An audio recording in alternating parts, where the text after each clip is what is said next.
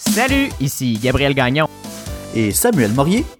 Nous sommes le 2 mars 2021. Aujourd'hui, Samuel, à l'émission. Jour 1 de la vaccination de masse à Montréal, ça s'entasse au stade olympique. La zone rouge jusqu'en zone orange. La semaine de relâche s'annonce complexe pour les destinations vacances. Dure semaine pour les entraîneurs professionnels montréalais. Des postes sont à pourvoir. À la chronique politique de Sacha Audet, on parle de tramway à Québec et du plan de relance de Québec solidaire. Parce que vous méritez des explications, voici une nouvelle édition du matinal de Ceci n'est pas un média.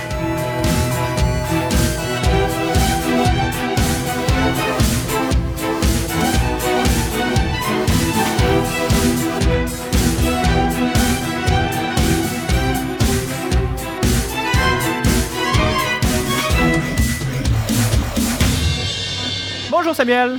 Hello, hello, comment ça va? Ça va bien, ça va bien. Es-tu en congé, toi? Es-tu en vacances? Non, je suis pas en vacances, je travaille. Ah, ben oui, moi aussi, hein, c'est ça. La, la vie de jeune professionnel, les vacances, ça ira. euh, Ça existe pas, c'est une légende. C'est une légende, ça ira quand on aura des enfants, comme on dit. Exactement. on est au mois de mars, Samuel. Déjà. Oui, déjà. Et 2 euh, mars.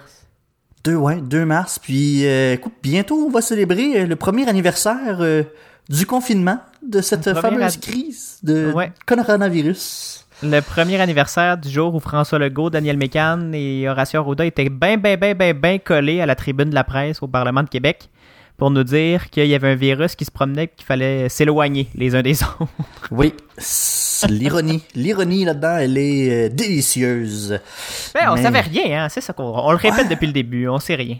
À, ouais, à cette époque-là, on, on savait pas dans quoi on s'embarquait. Avoir su, bon. j'aurais juste dit non. Ouais. J'aurais juste refusé cette pandémie. Ah, ouais, c'est ça. Avoir su, on aurait annulé déjà. On aurait annulé l'année. Puis on aurait fait, on repassera dans un an. Hein? On À prend tout le monde congé pendant un an. Ben, c'est un peu ce qu'on a fait, malgré tout, là. Ouais, ouais. Mais c'était pas de tout repos pareil. Non, bon, non, c'est ça. Bon, Bon, on on va arrêter de parler de négatif. Ça, ça va venir plus tard, ça, dans l'émission. Histoire de... hein? Mais qu'est-ce que tu veux, hein? L'actualité, c'est rarement très joyeux.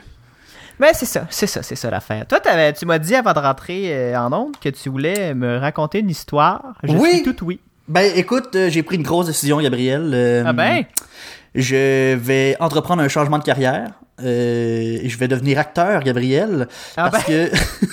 Tes cheveux longs t'ont euh, décroché un rôle? Euh, Non, absolument pas. En fait, Ah. c'est que depuis deux Ben, jours juste environ. pour ceux qui qui voient pas Samuel, donc tous nos auditeurs, et 90% de la population parce qu'il est confiné chez lui, euh, Ah, une maudite chance, sinon je ferais les peur aux gens. cheveux excessivement longs et il y a une casquette pas de top. Ouais. Puis il y a encore l'étiquette dessus. Oui. Mais bon, je te dis ça parce que en fait, ça fait environ deux jours là, que je vois passer la même publicité. Sur mon... Je suis vraiment targeté là, par cette publicité-là. et c'est une agence de casting qui veut vraiment que j'envoie ma candidature pour jouer dans une nouvelle série irlandaise. Fait que, Ah ben. je... fait que je vais envoyer ma candidature, euh, puis on verra. Peut-être que ben, le projet a l'air super intéressant. Là. Ils me le vendent comme étant un The Office qui rencontre Indiana Jones. Écoute, ça a super le fun. Fait que, ouais, euh, c'est ça. J'ai décidé de devenir acteur, Gabriel. As-tu déjà joué? Euh, oui, oui, au secondaire. Ah, Dans un camp de jour? Puis euh, dans un cours au cégep. Dans un camp de jour. dans un camp de jour aussi, c'est vrai. J'ai joué au ballon chasseur. euh, j'ai joué à plein d'autres- plein d'affaires. T'as joué des rôles, je me rappelle très bien de, Oui. de- de- des Absolument. rôles que t'as joué. Des personnages. C'est des- c'est de la composition constamment. hein? Ben écoute, Bon, ben. depuis 98, je joue un personnage. Euh, oui. Hey, je te le souhaite de le décrocher, Samuel. Merci. euh, moi, je pense que la prochaine étape, euh, c'est un Oscar. Fait que c'est Moi, ça. ma vie est pas si palpitante que ça. Hein. Euh, je magasine un chat, c'est très compliqué. J'ai l'impression, pour vrai, Ah, mais t'es pas tout seul de- à magasiner un chat. hein? C'est ça, c'est c'est ce qui arrive, c'est que tu te bats avec comme 100 autres personnes pour un chat. Il y a tellement de monde qui veut en avoir. Ah, plus que 100, plus que 100 Voilà, autres personnes, mais 100 dans le rayon d'un kilomètre, mettons. je pense que un huitième du Québec se cherche un animal de compagnie en ce moment. Mais je dis je, mais c'est beaucoup plus ma blonde qui fait les démarches euh, à ce niveau-là. Mais euh, ça pour dire que là, on a, on a regardé dans des refuges, on a parlé à des familles d'accueil et ils nous passent des questionnaires, là, comme si j'adoptais un enfant de la DPJ ou que je sortais euh, un enfant de la misère et que, que, que, que je devais prouver mes compétences parentales. Et on n'a pas eu le- les, les- les chatons qu'on voulait parce qu'ils l'ont euh, fait adopter par une famille qui a Ben plus d'expérience que nous. Pourtant, c'est pas. euh, c'est pas comme dans un élevage. là. Je sais que quand tu achètes, mettons, un, un chien, là, moi, ma soeur est passée par là, là tu t'en vas voir l'éleveur, puis là, il y a comme un test de personnalité qui est passé Mhm. pour essayer de faire le meilleur match avec le chien, etc. Là, tu t'en vas euh, sauver un animal d'un refuge. Eh, C'est ça, c'est ça, c'est ça. Là, des questionnaires, euh, qu'est-ce qu'on fait si euh, on, est-ce qu'on a un plan si on s'en va, si on s'éloigne de la maison, est-ce qu'on a quelqu'un qui peut s'occuper des chatons, est-ce que c'est déjà prévu, patati patata. Je comprends l'intention, mais je trouve, je trouve ça plutôt complexe là, pour des chatons. Euh, c'est ça, on est là-dedans. ça surprend, ça surprend. M'attendais pas à ça. Samuel, des nouvelles en rafale avant de, de rentrer dans les, dans les longs sujets. On a appris hier, hier euh, matin, hier midi, à notre heure, que Nicolas Sarkozy, l'ancien président français, Samuel, imagine-toi donc qu'il va aller faire de la prison. Mais en fait, Eh ben, il ira probablement pas derrière les barreaux, mais il a été euh, reconnu coupable de corruption et de trafic d'influence. Il est condamné à trois ans de prison, mais un an ferme dans le but, ben, ben, ben, parce que un an ferme parce qu'il faut qu'il fasse de la prison, mais il pourrait probablement faire sa, sa peine à domicile avec un bracelet, un bracelet électronique, par exemple. Mais là, il s'en va en appel, donc euh, c'est une autre, euh, une autre couche judiciaire dans, dans, dans cette saga. On suit ça pour vous, mais pour le moment, reconnu coupable et condamné à trois ans de prison, dont un an ferme. Aussi, euh, je veux vous parler du prince Philippe qui ne va pas très bien. Il est hospitalisé depuis le 17 février, Samuel. Et là, euh, il a été hospitalisé parce qu'il se sentait pas bien. Il a été traité pour une infection ensuite. Et là, maintenant, il a été transféré dans un hôpital spécialiste dans les maladies du cœur, dans les problèmes cardiaques. On ne sait pas exactement ce qui se passe avec le prince Philippe. Euh, Buckingham, Pa- Buckingham Palace n'a pas l'habitude d'être très bavard hein, dans, ces, dans ce genre de situation-là. Et la reine non plus n'est pas très bavarde. Donc, on attend des nouvelles euh, du prince Philippe. Mais euh, certains observateurs craignent, craignent, craignent le pire dans le cas du, du- de, de, monsieur, de monsieur le duc d'Édimbourg. Il a 99 ans, hein, Samuel. Faut pas, euh, faut pas se cacher là. ah, c'est encore une a- petite jeunesse. C'est ça, c'est plus une petite jeunesse. Et à cet âge-là, on est plus fragile hein, aux infections, Ouais. aux maladies, aux problèmes euh, que- que- connexes. Donc, euh, on lui souhaite de se, de, de- de se reposer et d'aller mieux quand même, malgré son, son âge vénérable. On, on veut le garder en vie. C'est c'est quand même. Donc, c'est ça. Il est à, il est à l'hôpital. Il a été transféré aujourd'hui, euh, hier pour euh, son cœur. Et on, on a la chronique politique de Sacha, mais on n'en parlera pas parce qu'on va se concentrer sur la colline parlementaire de Québec. Mais Samuel, as-tu vu passer la vidéo d'Erin O'Toole? Oui, hey, c'était euh, euh, maladroit, je dirais. Comme, je vais rester poli. Gênant. Ouais, c'est c'est tout à fait gênant. Qui Erin O'Toole qui invite euh, euh, Justin Trudeau à déménager dans son nouveau bureau et il présente une bécosse bleue en plastique sur le bord d'un building. En là, rénovation. en Le rénovation, Parlement, il- euh, en fait. oui, c'est ça. Ouais, mais là, je savais pas c'était quel building en, en Le particulier Parlement à Renault.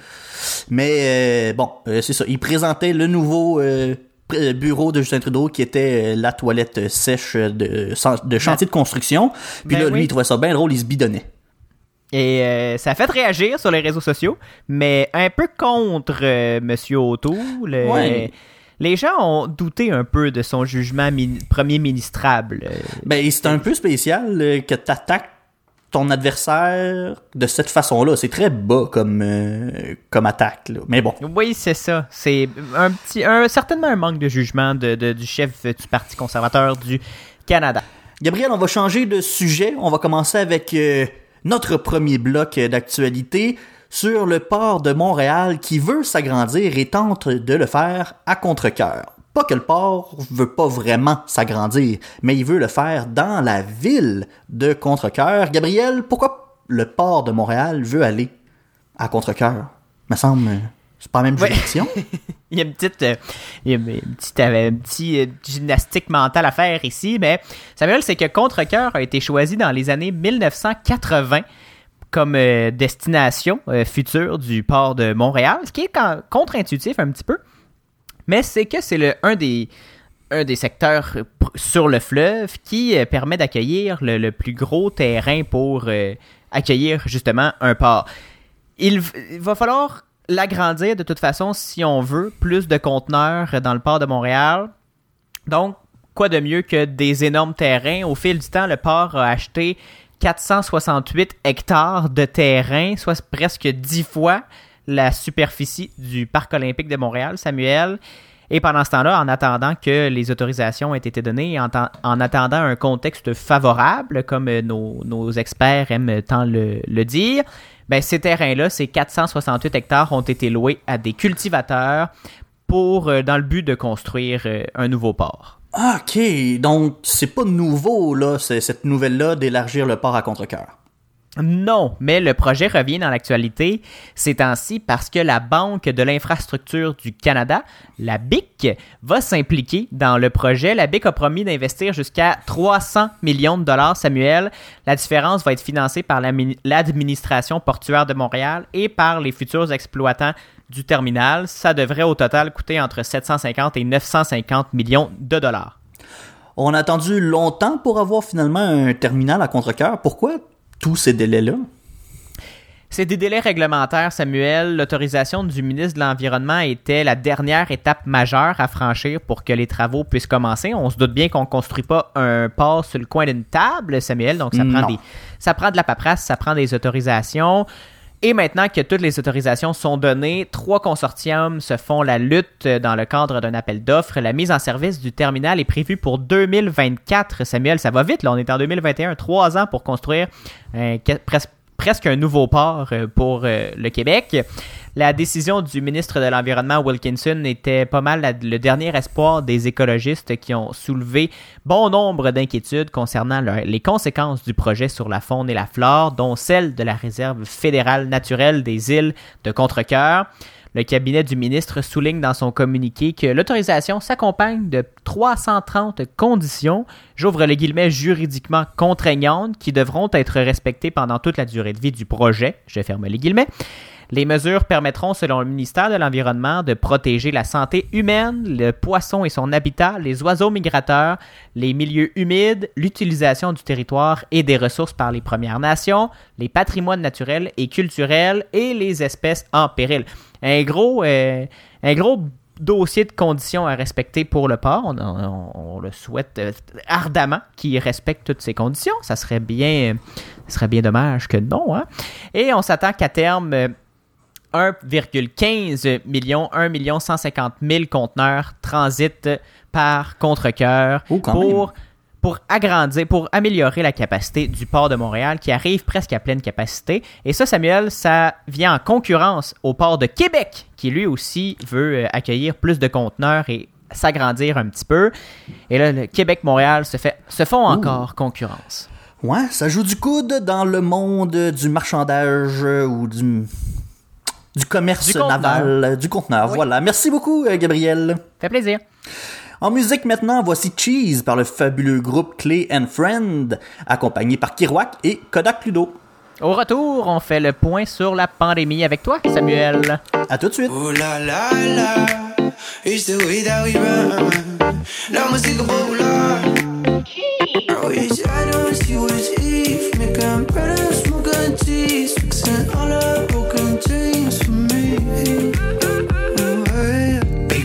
je wake up. Des pellicules dans mes cheveux, de la pellicule dans ma Leica. Talk talk et je take off. Tous les jours c'est day off. Tous les jours c'est switch sur le lay-up. You can call me on my payphone. Like, to the moon, I'ma take you to the dark side. Fly, fly dans ma fusée, yeah. Uno, dos, yeah, we going up. Baby, that was have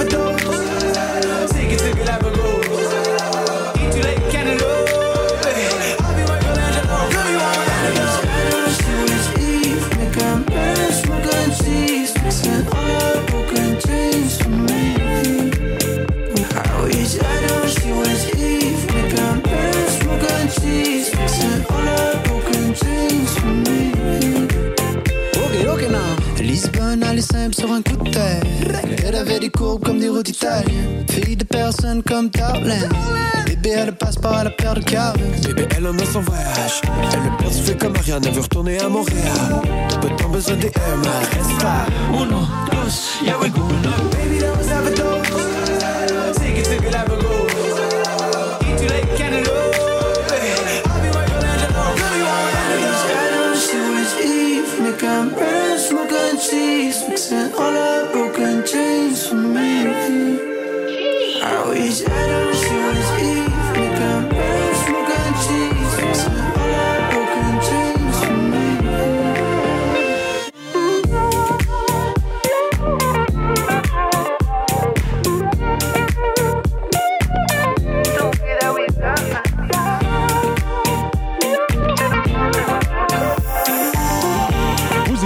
écoutez le matinal de Ceci n'est pas un média. il est bien bon ton fromage canadien. Le petit Québec. Cheese par Clay and Friends, euh, accompagné de, de Kirouac et Kodak Ludo. Vous écoutez le matinal de Ceci n'est pas un média avec Gabriel Gagnon et Samuel Morier. Samuel, on a eu droit à un vrai soupir de soulagement la semaine dernière quand le gouvernement provincial a annoncé le début de la vaccination de masse. C'est hier que ça a débuté. On, a- on avait hâte à ce moment-là, on voit la lumière au bout du tunnel. Est-ce que ça s'est bien passé cette première journée? Ben, relativement bien, je dirais. Écoute, c'était la première journée de la plus grande campagne de vaccination massive au Québec, sinon même dans le monde, là, si on, on englobe euh, le- le- les efforts mondiaux de vaccination. Oui, c'est ça. là, pas que le Québec fait la plus grande Non, non, non, c'est ça. opération du monde. Exact. Mais au, mais au Québec, c'est du jamais vu aussi. Et donc, on devait s'y attendre qu'il y ait des petits problèmes. Et justement, s'y attendre, c'était ça le gros problème. Attendre. Il y a eu des retards dans la vaccination. Gabriel, le stade olympique qui a été transformé en centre de vaccination, il était plein à craquer. Il y avait des gens en file. Il y avait beaucoup, beaucoup de monde. Puis c'est pas n'importe qui, ces gens-là, qui, qui étaient au stade olympique, parce que, comme le prévoyait le plan de vaccination du gouvernement du Québec, ce sont les plus de 85 ans qui pouvaient prendre rendez-vous en premier. Puis ensuite, on a donné l'autorisation aux 80 à 84 ans. Et depuis hier, ce sont les plus de 70 ans qui peuvent prendre rendez-vous. Mais euh, c'est ça, c'est que tous ces gens-là sont arrivés, pas juste pour l'heure de leur rendez-vous, sont arrivés 90 minutes d'avance. Donc évidemment, on met toutes sortes de euh, toutes ces personnes âgées là à la même place qui attendent pendant des heures euh, pour pour Ça leur rendez-vous. C'est ça, ça peut, euh, ça peut créer de, la grogne, surtout que ces personnes âgées-là, euh, t'es laisses attendre debout pendant deux heures. C'est pas toutes les personnes âgées qui sont en forme puis qui peuvent rester sans problème debout euh, pendant deux heures. Il y en a qui, ont besoin de, de, de marchettes pour se déplacer. Il y en a qui sont en chaise roulante. Il y en a qui ont des difficultés euh, mobiles. Peu importe. Donc, c'est long pour une personne âgée, cette attente-là. Il y en a qui ont attendu plus d'une heure et demie même deux heures pour recevoir la première dose euh, du vaccin. Mais comme j'ai dit, c'était la euh, première journée de vaccination, donc on va s'ajuster euh, par la suite. On demande d'ailleurs aux gens de, de ne pas arriver trop tôt. Euh, Je l'ai dit, il y en a qui arrivaient 90 minutes avant leur rendez-vous, mais ça sert à rien parce que ça va juste engorger les files d'attente, puis c'est ça qui va créer du retard. Ça va faire des bouchons de circulation, si je peux dire.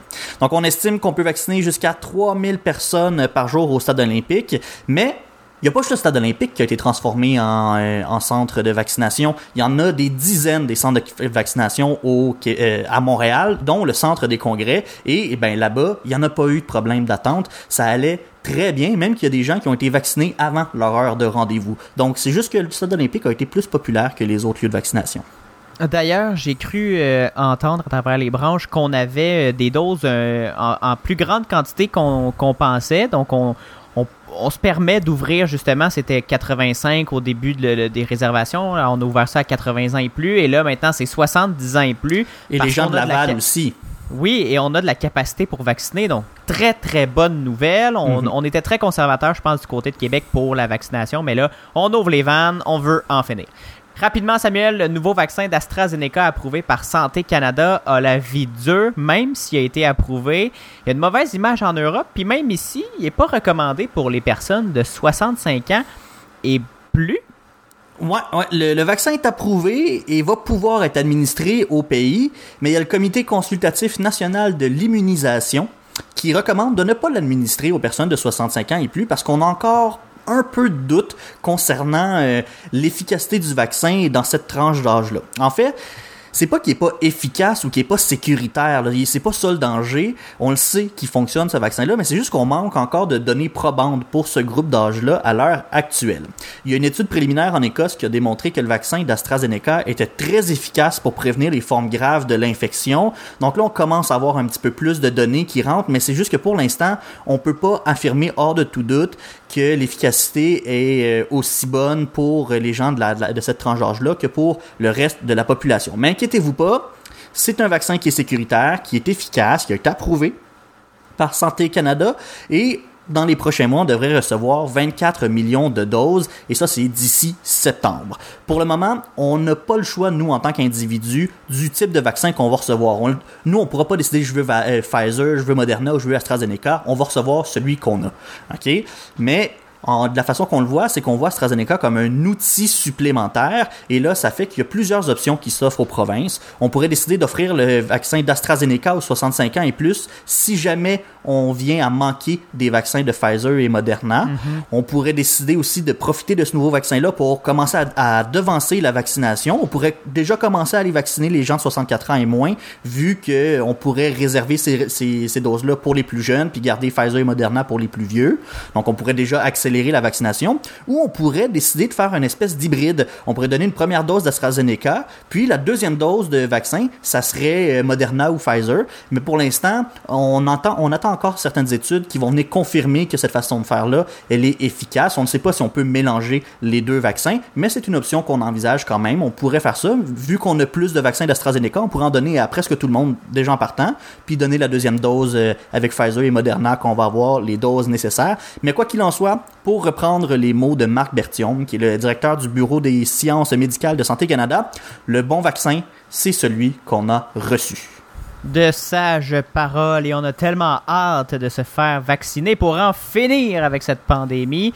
Ça donne espoir tout ça. Merci Samuel. Ça me fait plaisir. Au retour, on parle de la relâche parce que là, il y a des zones oranges. Mais moi, je suis en zone rouge. J'ai-tu le droit d'aller dans mes zones oranges? Ça devient bien mêlant. On en discute après la pause. Le mardi dès 7h en balado et dès 9h à CFAC, ici Gabriel Gagnon Et Samuel Morier, et on vous offre une émission pour aller plus loin que les manchettes. on discute de ce qui se passe dans votre monde pour vous aider à mieux le comprendre. Vous fournissez le café, on amène l'info. Suivez-nous sur votre plateforme de podcast préférée, Ou soyez au rendez-vous le mardi matin dès 9h à CFAC 88.3. les sens de l'information. À CFAC 88.3, à Sherbrooke ou partout sur la planète en balado, vous écoutez le matinal de Ceci n'est pas un média avec Gabriel Gagnon, Samuel Morier. Et on parle de relâche, Gabriel, parce que, mettons, OK?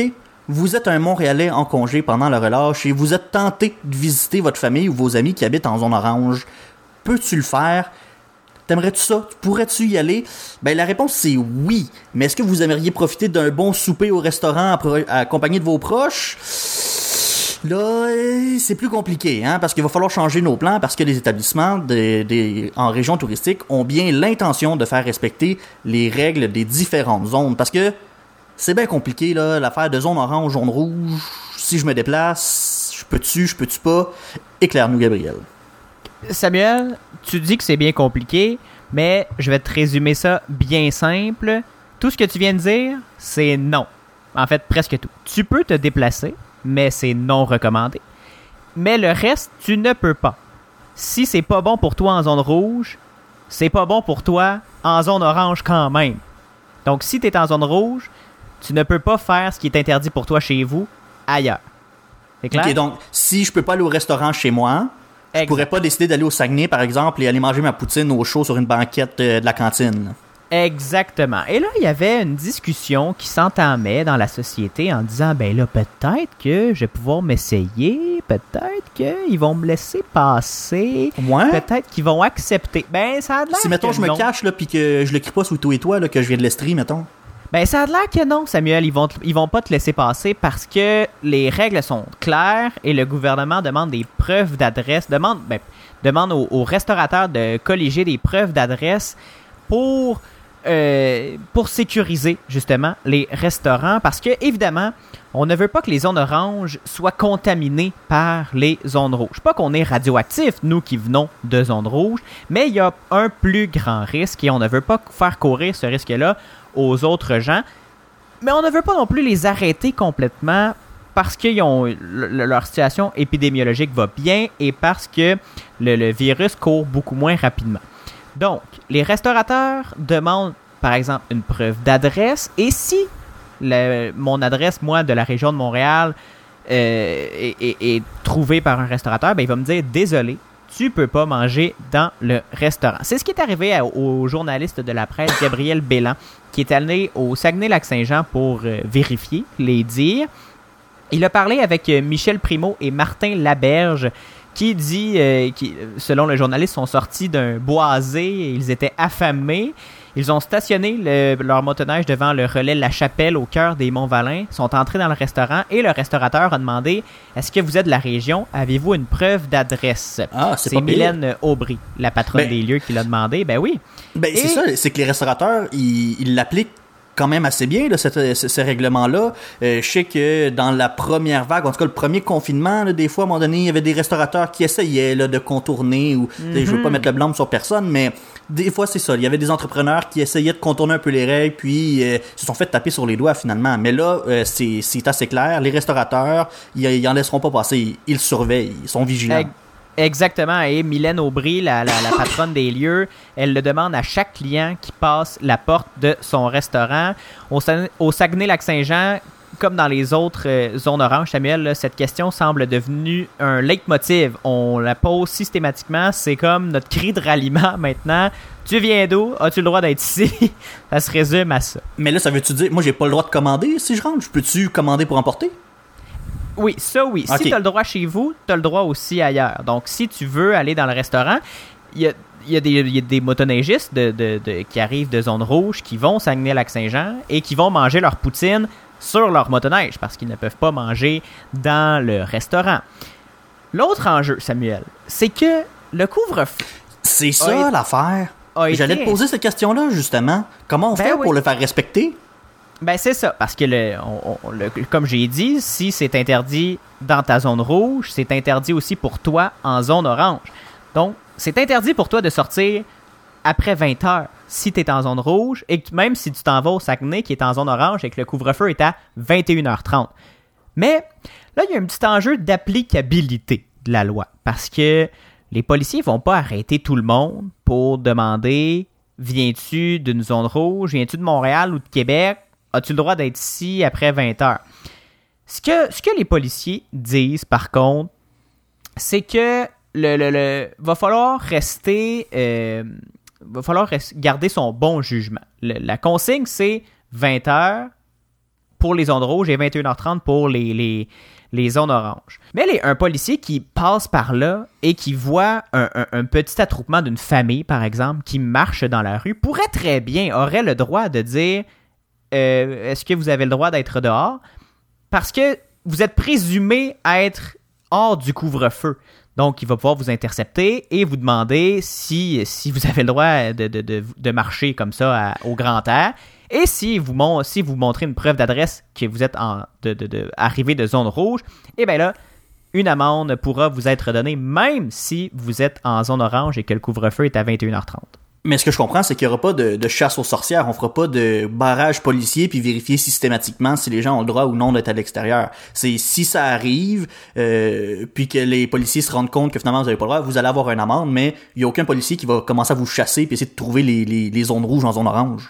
Exactement. Et c'est comme le, pour le couvre-feu actuellement en zone rouge, Samuel. Moi, je travaille régulièrement à des heures atypiques, hors des, des, des, des- du couvre-feu, donc à l'intérieur du couvre-feu plutôt. Et si les policiers vont pas me courir après, ne m'ont jamais couru après, mais pourraient me poser la question qu'est-ce que tu fais dehors à cette heure-là, même si moi j'ai le droit, parce que je reviens de travailler? Donc, ils pourraient me poser la question. Ils l'ont pas fait pour le moment. J'ai pas croisé de policiers pour le moment, mais je suis présumé illégal jusqu'à ce que je montre euh, un- un- une preuve que j'ai le droit d'être à l'extérieur. C'est la même chose, donc, en, zone rouge. Ce qu'on voulait vous dire aujourd'hui euh, aux auditeurs, c'est utilisez votre jugement. Utilisez aussi la logique de votre zone. Si c'est pas, oh, je le répète, si vous n'avez pas le droit chez vous, vous n'avez pas le droit ailleurs. C'est ce qu'il faut retenir.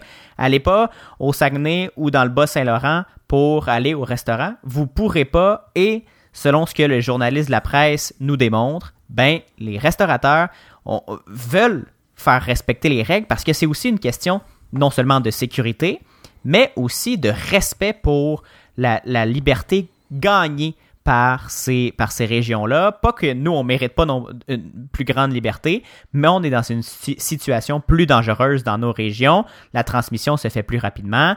On va essayer de nous-mêmes ralentir notre progression dans notre région pour ensuite pouvoir retourner à une liberté plus rapidement que- que lentement, on l'espère. Je vous rappelle que la vaccination de masse est en cours.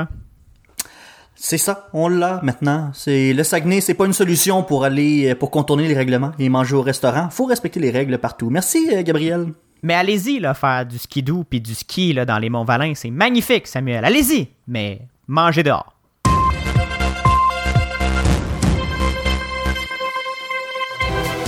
Le sport. Il l'a frappé.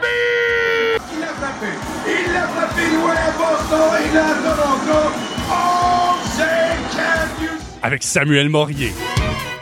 Cette semaine, on devait faire une chronique sport, Samuel. On devait faire une chronique Oh sport. oui. Ça a brassé pas mal à Montréal au courant de la dernière semaine. hein. Pas un, pas deux, mais bien trois figures importantes de différentes équipes professionnelles montréalaises ont quitté leur fonction. Ça- ça- Il y, y a un rebrassage de cartes euh, pas mal. Puis là, moi, j'ai vu ça passer là, euh, au- au- dans l'actualité, mais j'ai pas porté tant qu'attention que ça. J'ai vu qu'on n'avait plus d'entraîneur pour que le Canadien de Montréal. Qu'est-ce qui se passe dans nos équipes Ben, de sport? Ben c'est ça, Gabriel. Euh, Tu l'as dit, hein? Il y a une bombe qui est tombée et on n'a plus d'entraîneur euh, pour les Canadiens de Montréal. L'entraîneur-chef Claude Julien et même l'entraîneur adjoint Kirk Muller ont été démis de leur fonction. C'était euh, un peu une surprise, mais en même temps pas vraiment. Je je vais m'expliquer. Les Canadiens avaient connu un excellent début de saison. Écoute, dans les 12 premiers matchs, Montréal avait une fiche de 8 victoires, 2 défaites et 2 défaites en prolongation. Mais c'est après ça, ça s'est gâté parce que là, on a commencé à en perdre pas mal plus, puis on a eu de la difficulté à gagner un match sur six. C'est ouais, on passe de, on était une des meilleures équipes de la ligue ou de notre de notre division à, on est en quatrième position sur sept, puis on perd trois de trois matchs sur quatre contre la pire équipe de la ligue. Ça a pas de bon sens là. On passe d'une des meilleures à, euh, on perd contre la pire. Euh, il y a quelque chose qui cloche. Et donc, euh, Et là, visiblement, le, le- le problème n'était pas du talent des joueurs parce qu'ils ont réussi à gagner quand même beaucoup. Ben c'est ça, puis pourtant l'équipe est là, tu le dis, c'est pas le talent parce que le talent, il est là, même que le directeur général Marc Bergevin, il l'a répété à plusieurs reprises là euh, avant que la saison commence, qu'il était euh, content parce qu'il avait réussi à cocher quatre cases qu'il avait sur sa liste. Les quatre cases qu'il avait, il a réussi à les cocher. Il est allé chercher un gros attaquant de puissance, il est allé chercher un marqueur régulier, un défenseur pour stabiliser euh, sa brigade défensive, puis il est allé chercher un gardien de but numéro 2 qui est capable de remporter des matchs de façon régulière. C'était les quatre besoins qu'on avait identifiés chez les Canadiens, puis Marc Bergevin est allé chercher ces quatre joueurs-là. Donc, il y a aucune raison pour laquelle la- l'équipe est pas capable de performer. On a le talent, on a tout l'éventail de joueurs dont on a besoin. Bergevin a fait sa job rendu là, et là c'était le personnel d'entraîneur qui devait faire le reste pour être capable de gagner des matchs avec l'équipe qu'on a sous la main. Mais là, on pouvait ça fait qu'on pouvait plus sortir la même excuse qu'on avait les autres années là, de comme ah ouais, tu Claude Julien fait ce qu'il peut, son équipe est pas ben ben bonne, on sait il y a bien des blessés, il y a des joueurs qui sont pas là, il y a des lacunes en défense. Tu toutes les excuses qu'on sortait les autres années, on pouvait pas les sortir là parce que on avait enfin l'équipe qu'on avait besoin puis Claude Julien, il y avait une équipe comme il les aime, c'est-à-dire une équipe qui a de la vitesse, une équipe avec des joueurs qui ont un bon gabarit, puis une, profondeur qui lui permet d'utiliser tout son personnel et de mettre en place un système plus agressif défensivement. C'est ce que c'est ce que Claude Julien aime. Il avait les outils nécessaires pour le faire et il était pas capable de gagner des matchs malgré tout. Ça allait vraiment pas bien. On a eu beaucoup de défaites et on a eu même un taux d'efficacité en supériorité numérique qui était désastreux. Gabriel, sur une période de 11 matchs, on a eu que deux buts en 29 occasions. Donc, on, s'est retrouvé 29 fois en supériorité numérique avec au moins un joueur de plus sur la glace que l'autre équipe. Et en 29 occasions, on a réussi à faire seulement deux buts. C'est 7% d'efficacité, ça, Gabriel. Pire que ça. Mardi dernier, le Canadien a seulement réussi à faire deux tirs au but en trois supériorités numériques. Puis la première euh, supériorité numérique qu'on a eue, on n'a même pas été capable de rentrer dans la zone de l'adversaire. On est resté euh, pris en, en zone centrale puis dans notre zone. Ça va pas pantoute dans euh, du côté de, de- l'avantage numérique. Et ça ben c'est le département de Kirk Muller l'entraîneur adjoint. C'est lui qui est responsable des, des avantages numériques. Et ben c'est pour ça qu'il a payé le prix et que, que Marc Bergevin a, a dû le renvoyer euh, pour, pour, pour un rendement qui était pas euh, qui était bien en dessous des, des exigences et des attentes. Bon, là, je comprends que le Canadien est dans un creux en ce moment, Samuel, mais c'est pas la première fois que ça arrive, là. Puis on n'avait pas congédié Co- Claude Julien pour autant les dernières fois que c'est arrivé. En plus, il y avait juste une vingtaine de matchs qui ont été joués. Pas un peu trop tôt pour prendre ce genre de décision-là? Je comprends ce que tu veux dire. C'est vrai qu'on en a vu par le passé des séries de défaites. Juste l'année dernière, avant la COVID, là, avant que, la saison soit interrompue par la pandémie, l'équipe s'était complètement effondrée. Même si on avait vécu un très bon dé- début de saison, il y avait rien qui allait après. Là. Fin novembre puis au mois de décembre, là, ça allait pas pas en tout. Mais effectivement, on n'avait pas renvoyé Claude Julien, même que Marc Bergevin avait répété sa confiance en Claude Julien. Puis, t'as raison. On a seulement joué 20 matchs jusqu'à maintenant. C'est peut-être vite sur la gâchette, mais faut mettre les choses en, perspective. Cette saison-ci, les équipes jouent seulement 56 matchs plutôt que 82. On a pas mal moins de matchs pour être capable d'atteindre le résultat qu'on veut. Donc c'est pour ça que Bergevin devait agir rapidement. Et ben là, ça fait qu'on n'a plus Claude Julien, on n'a plus Kurt Muller. C'est Dominique Ducharme qui prend les rênes de l'équipe en tant qu'en- qu'entraîneur-chef par intérim. Et on a fait venir Alex Burrows du Rocket de Laval pour occuper les fonctions d'entraîneur adjoint. Bon, là, assez parlé du Canadien parce que, euh, oui, on parle beaucoup du, Cana- du Canadien de Montréal, mais il y a une autre grosse surprise qui a frappé la planète sport. Gabriel Thierry Henry, l'entraîneur-chef du CF Montréal, a quitté ses fonctions jeudi dernier pour des raisons euh, familiales. La légende vivante du soccer au final, va juste être resté à Montréal qu'une seule année. On a appris ça euh, jeudi. C'était le lendemain de la nouvelle des Canadiens. Donc, en deux jours, on a perdu trois gros morceaux euh, à Montréal dans les équipes euh, d'entraîneurs. Mais euh, du côté du CF Montréal, ça s'est fait très différemment. Là. C'était pas euh, un, renvoi. C'est Thierry Henry qui a décidé de démissionner de son poste d'entraîneur-chef. En fait, ce qui a expliqué, là, ce qu'on a compris, c'est que sa famille, ses enfants, ben, sont encore en Angleterre, sont à Londres, et lui, il trouvait ça difficile d'être éloigné de sa famille, de ne pas être capable d'aller les voir. Ça fait un an qu'il les a pas vus, c'est sa femme, ses enfants, et, il- ça fait longtemps. Il avait besoin de, revoir sa famille, et donc c'est pour passer, euh, c'est pour pouvoir passer du temps avec ses jeunes enfants et s'occuper de sa famille que Thierry Henry est retourné chez lui à Londres. Faut dire qu'il n'a pas été chanceux non plus. Hein, euh, en novembre 2019, quand l'Impact, à l'époque, ça s'appelait l'Impact, avait annoncé l'embauche de Thierry Henry, on était fou comme la marde. On avait réussi à aller chercher la légende Thierry Henry, le plus grand marqueur euh, de, de l'équipe de France. Euh, ça, euh, on, on était vraiment content de l'avoir, mais il y a la COVID qui est arrivée. Il a réussi à coacher une coupe de game, puis après ça, la saison a été mise sur pause, puis quand elle, a recommencé l'été dernier, c'était dans une bulle aux États-Unis. Donc, il a, dû rester pogné aux États-Unis sans pouvoir retourner chez lui, voir sa famille, etc. Donc, il est resté vraiment isolé toute cette année-là. Et euh, cette année, ça s'enlignait pour être la même chose. En tout cas, ben, celle-là encore, là, on, pour la première partie de la saison, on prévoit que ça va être des bulles encore une fois aux, euh, aux États-Unis. Puis Thierry Henry, on le comprend, ça lui tentait pas de revivre cette expérience-là. Donc, euh, parce que vu qu'il avait trouvé ça difficile l'année dernière, il a préféré remettre sa, dé- sa démission. Donc, euh, le processus pour trouver un nouvel entraîneur-chef est commencé et le CF Montréal est à la recherche de quelqu'un qui va pouvoir continuer dans la philosophie de Thierry Henry, qui avait quand même pas mal, qui avait quand même eu pas mal de succès malgré tout. Là. À sa première année, il avait réussi à amener Montréal en série éliminatoire. Donc, euh, euh, son type d'entraîneur, euh, ça fonctionnait à Montréal. Puis peut-être qu'on aurait pu le voir aller plus loin encore, mais bon. peut-être qu'avec le prochain entraîneur, on va être capable euh, de poursuivre ses succès. On l'espère, hein, Samuel, que nos équipes montréalaises vont enfin trouver le chemin de la victoire. Ça me semble qu'on a de la misère un peu partout euh, depuis quelques temps, là. Ben, peut-être c'est juste euh, trouver le bon mix euh, entraîneur-équipe. On va se croiser les doigts qu'on fasse le bon choix et qu'on trouve la perle rare. On se le souhaite. Merci beaucoup. On s'en va maintenant écouter de la musique. Absolument, voici une nouveauté toute chaude. C'est Robert Robert qui nous l'offre.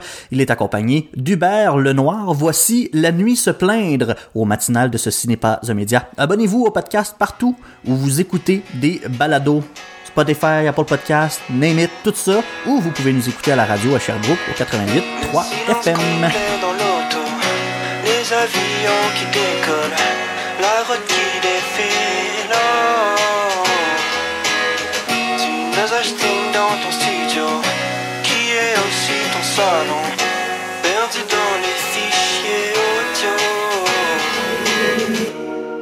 besoin de t'en faire pour ça, c'est dans l'essence que l'amour baigne. C'est pas si grave si on parle pas, on peut entendre la nuit se plaindre.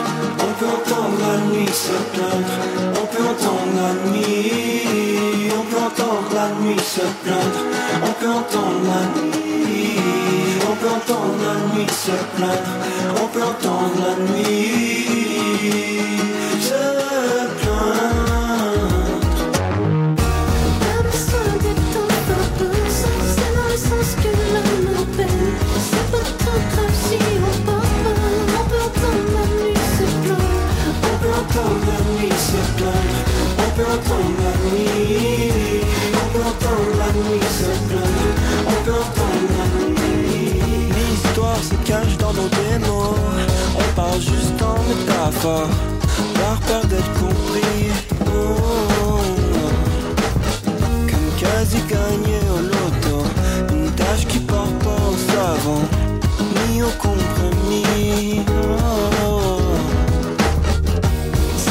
facile de s'en parler, si c'est facile de répéter, si c'est facile, faut y penser, si c'est facile, laissez aller. Pas besoin de t'en faire pour ça, c'est dans le sens que l'amour peigne. C'est pas si grave si tu pars pas, on peut entendre la nuit se plaindre. On peut entendre la nuit se plaindre. On peut entendre la nuit. On peut entendre la nuit se plaindre. On peut entendre la nuit. On peut entendre la nuit se plaindre. On peut entendre la nuit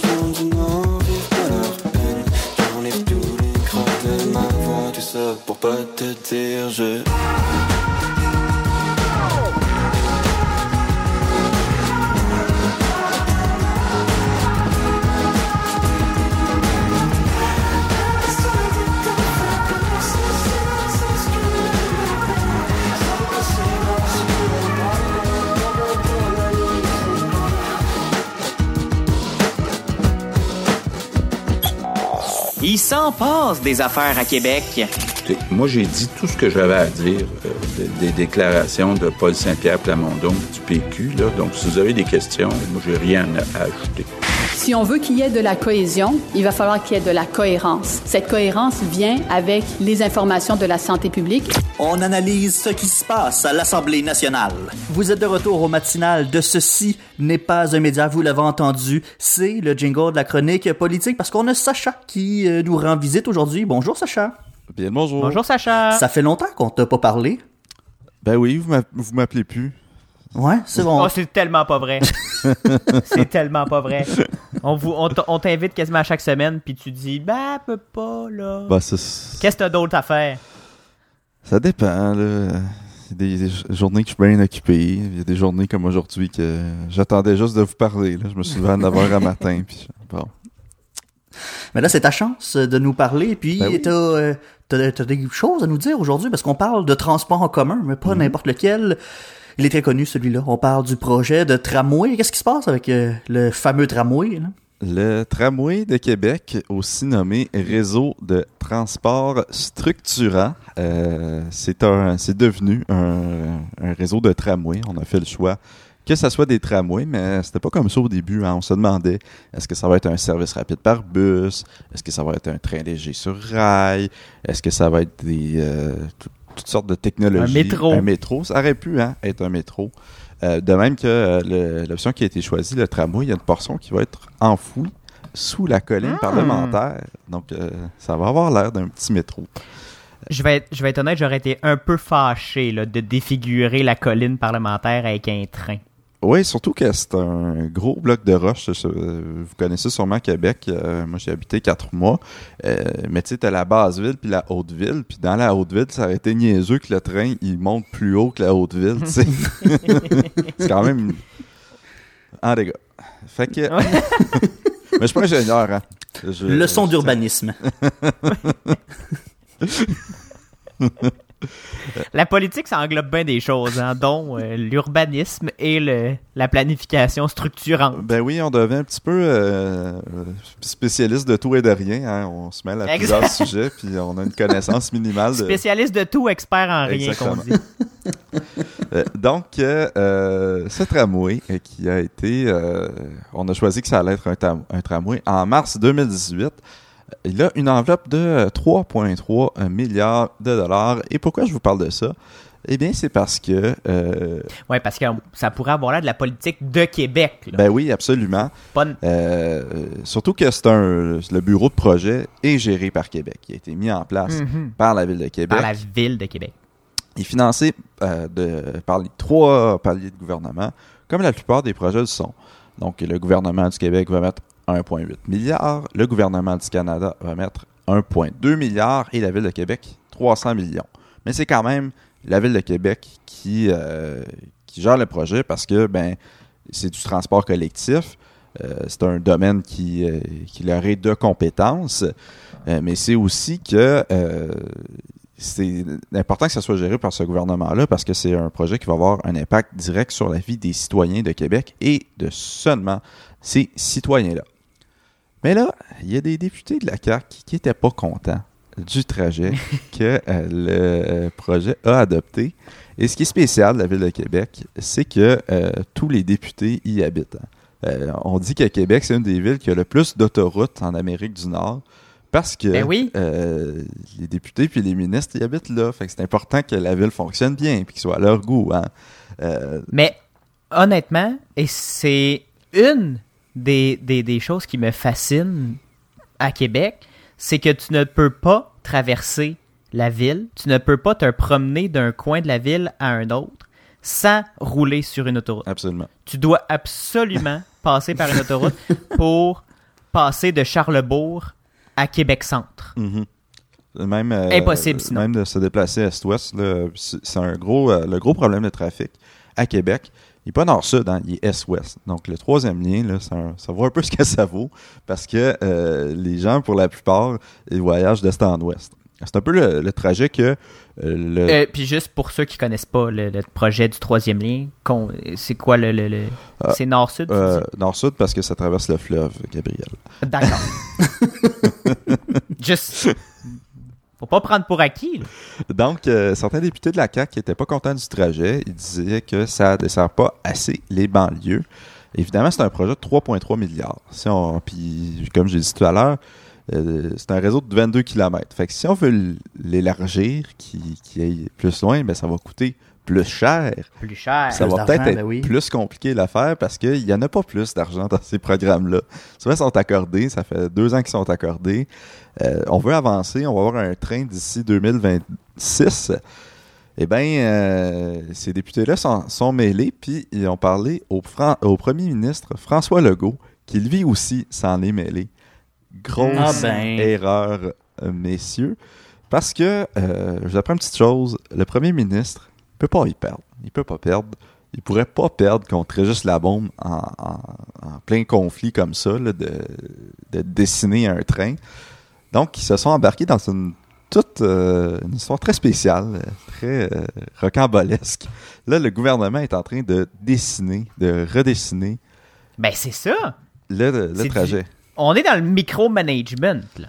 Oui, euh, j'ai une analogie qui m'est venue en tête. Euh, imaginez que le troisième lien dont je viens de vous parler, euh, ben, il est financé aussi par le gouvernement fédéral en partie, comme la plupart des projets en transport. Imaginez que le gouvernement fédéral, ben, ils disent, ben là, il passe pas par le bon chemin, le troisième lien. Euh, Changez-les. Comment est-ce que le gouvernement du Québec va réagir? Non, c'est Comment ça. la ça- ville de Québec réagirait? Ouais, c'est ça, les gens ne le laisseraient pas faire. Là. Pourquoi Ottawa viendrait mettre ses- son nez là-dedans? À part mettre de l'argent, il n'y a pas d'affaire là. Exactement, mais là, c'est un, projet municipal, mais ça a quand même, c'est un- quand même une forme d'ingérence que le gouvernement du Québec va y mettre là-dedans. Euh, Régis n'est pas content, François Legault est pas content, et puis au final, ben, c'est les gens de Québec qui payent parce que euh, ça va peut-être retarder le projet.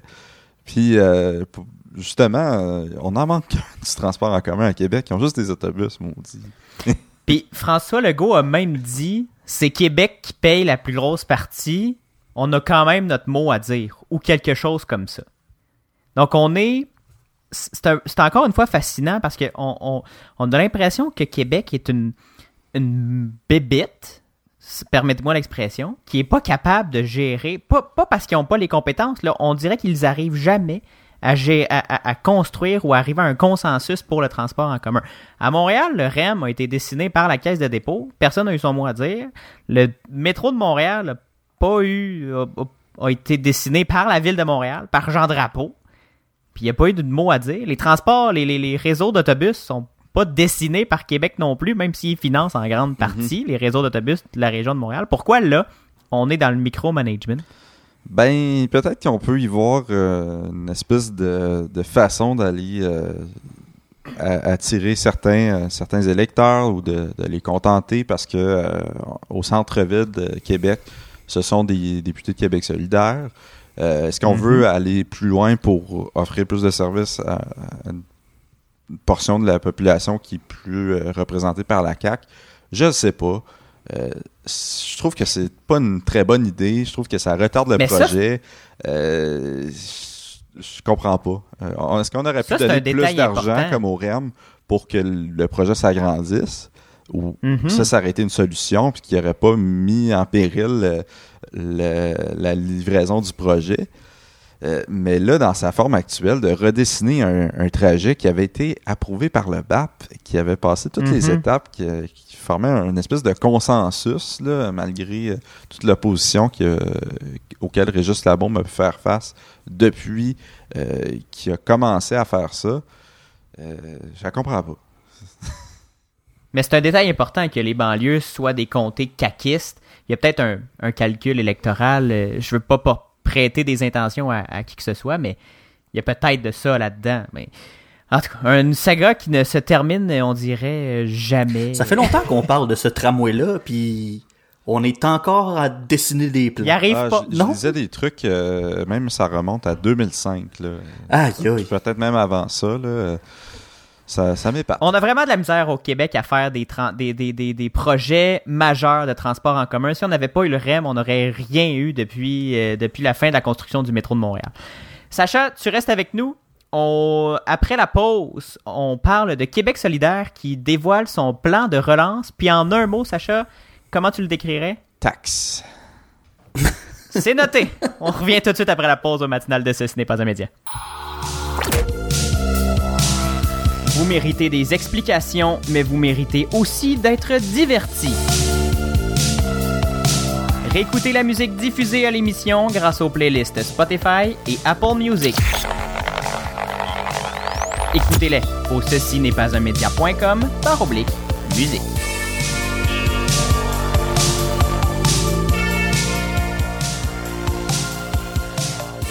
À CFAC 88.3 à Sherbrooke et en balado partout sur le web. Vous écoutez le matinal de Ceci n'est pas un média avec Gabriel Gagnon, Samuel Morier et Sacha Audet, notre analyste politique. Sacha, t'as nommé le mot taxe Oui. avant la pause Mais pour euh, parler du... Oui, on parle de Québec.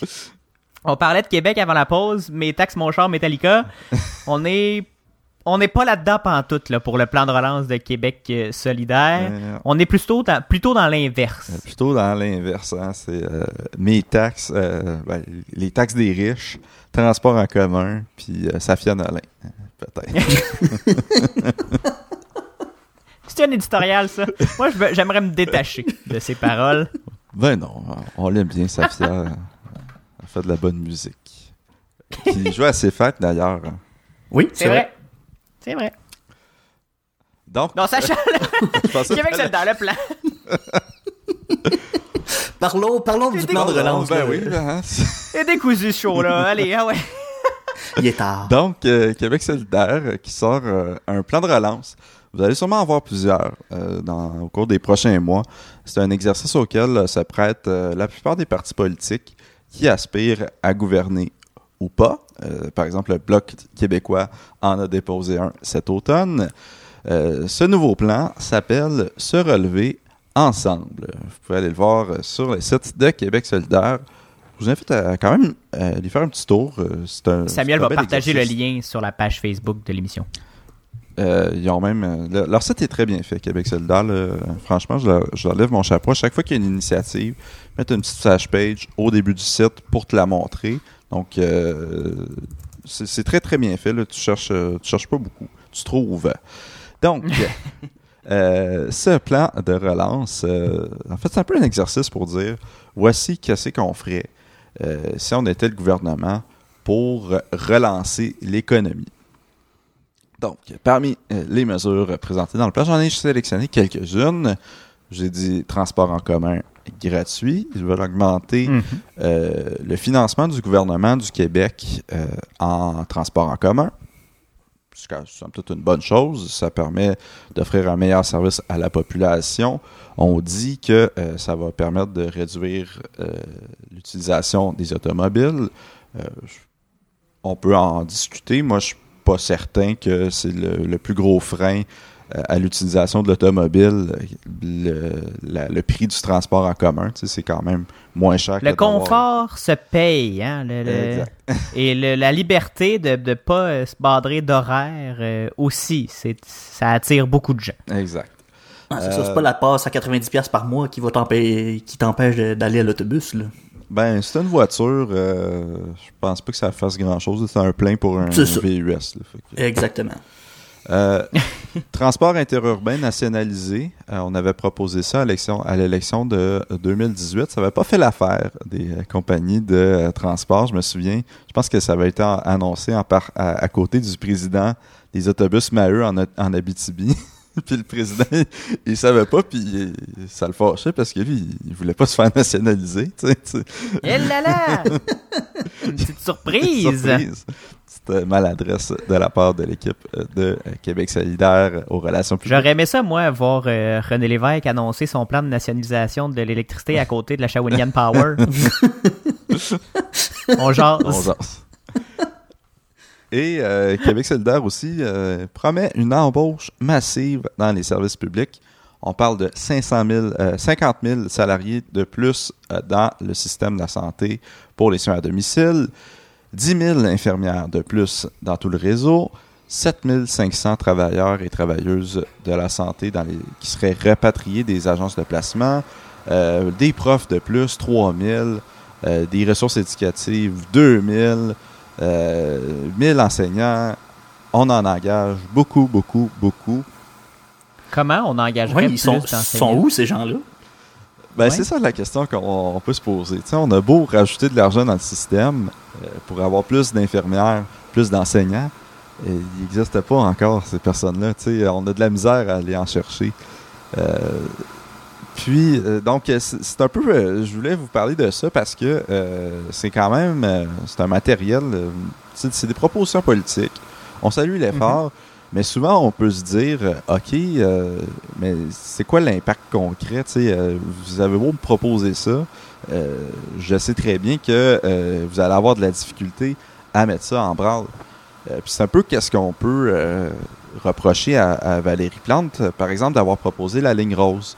Mhm. C'est une belle promesse, mais c'est très difficile à livrer. Puis ensuite, quand on va se représenter Surtout devant que les pas dans- surtout c'est pas son champ de compétences, puis c'est pas son financement. Exact. Après ça, on va se représenter devant les électeurs, puis là, on va dire, ben, euh, Madame Plante, vous avez fait 50 promesses, puis de ça, vous en avez, euh, puis là, je lance euh, des chiffres en l'air, vous en avez respecté, euh, admettons, 25. Ben là, ça va un peu affecter la, la crédibilité du, du parti, tu sais, de dire, OK, c'est bon, on vous a accordé notre confiance, on vous a élu, mais maintenant, ce que vous nous avez proposé, vous n'êtes pas capable de le mettre en branle, tu sais.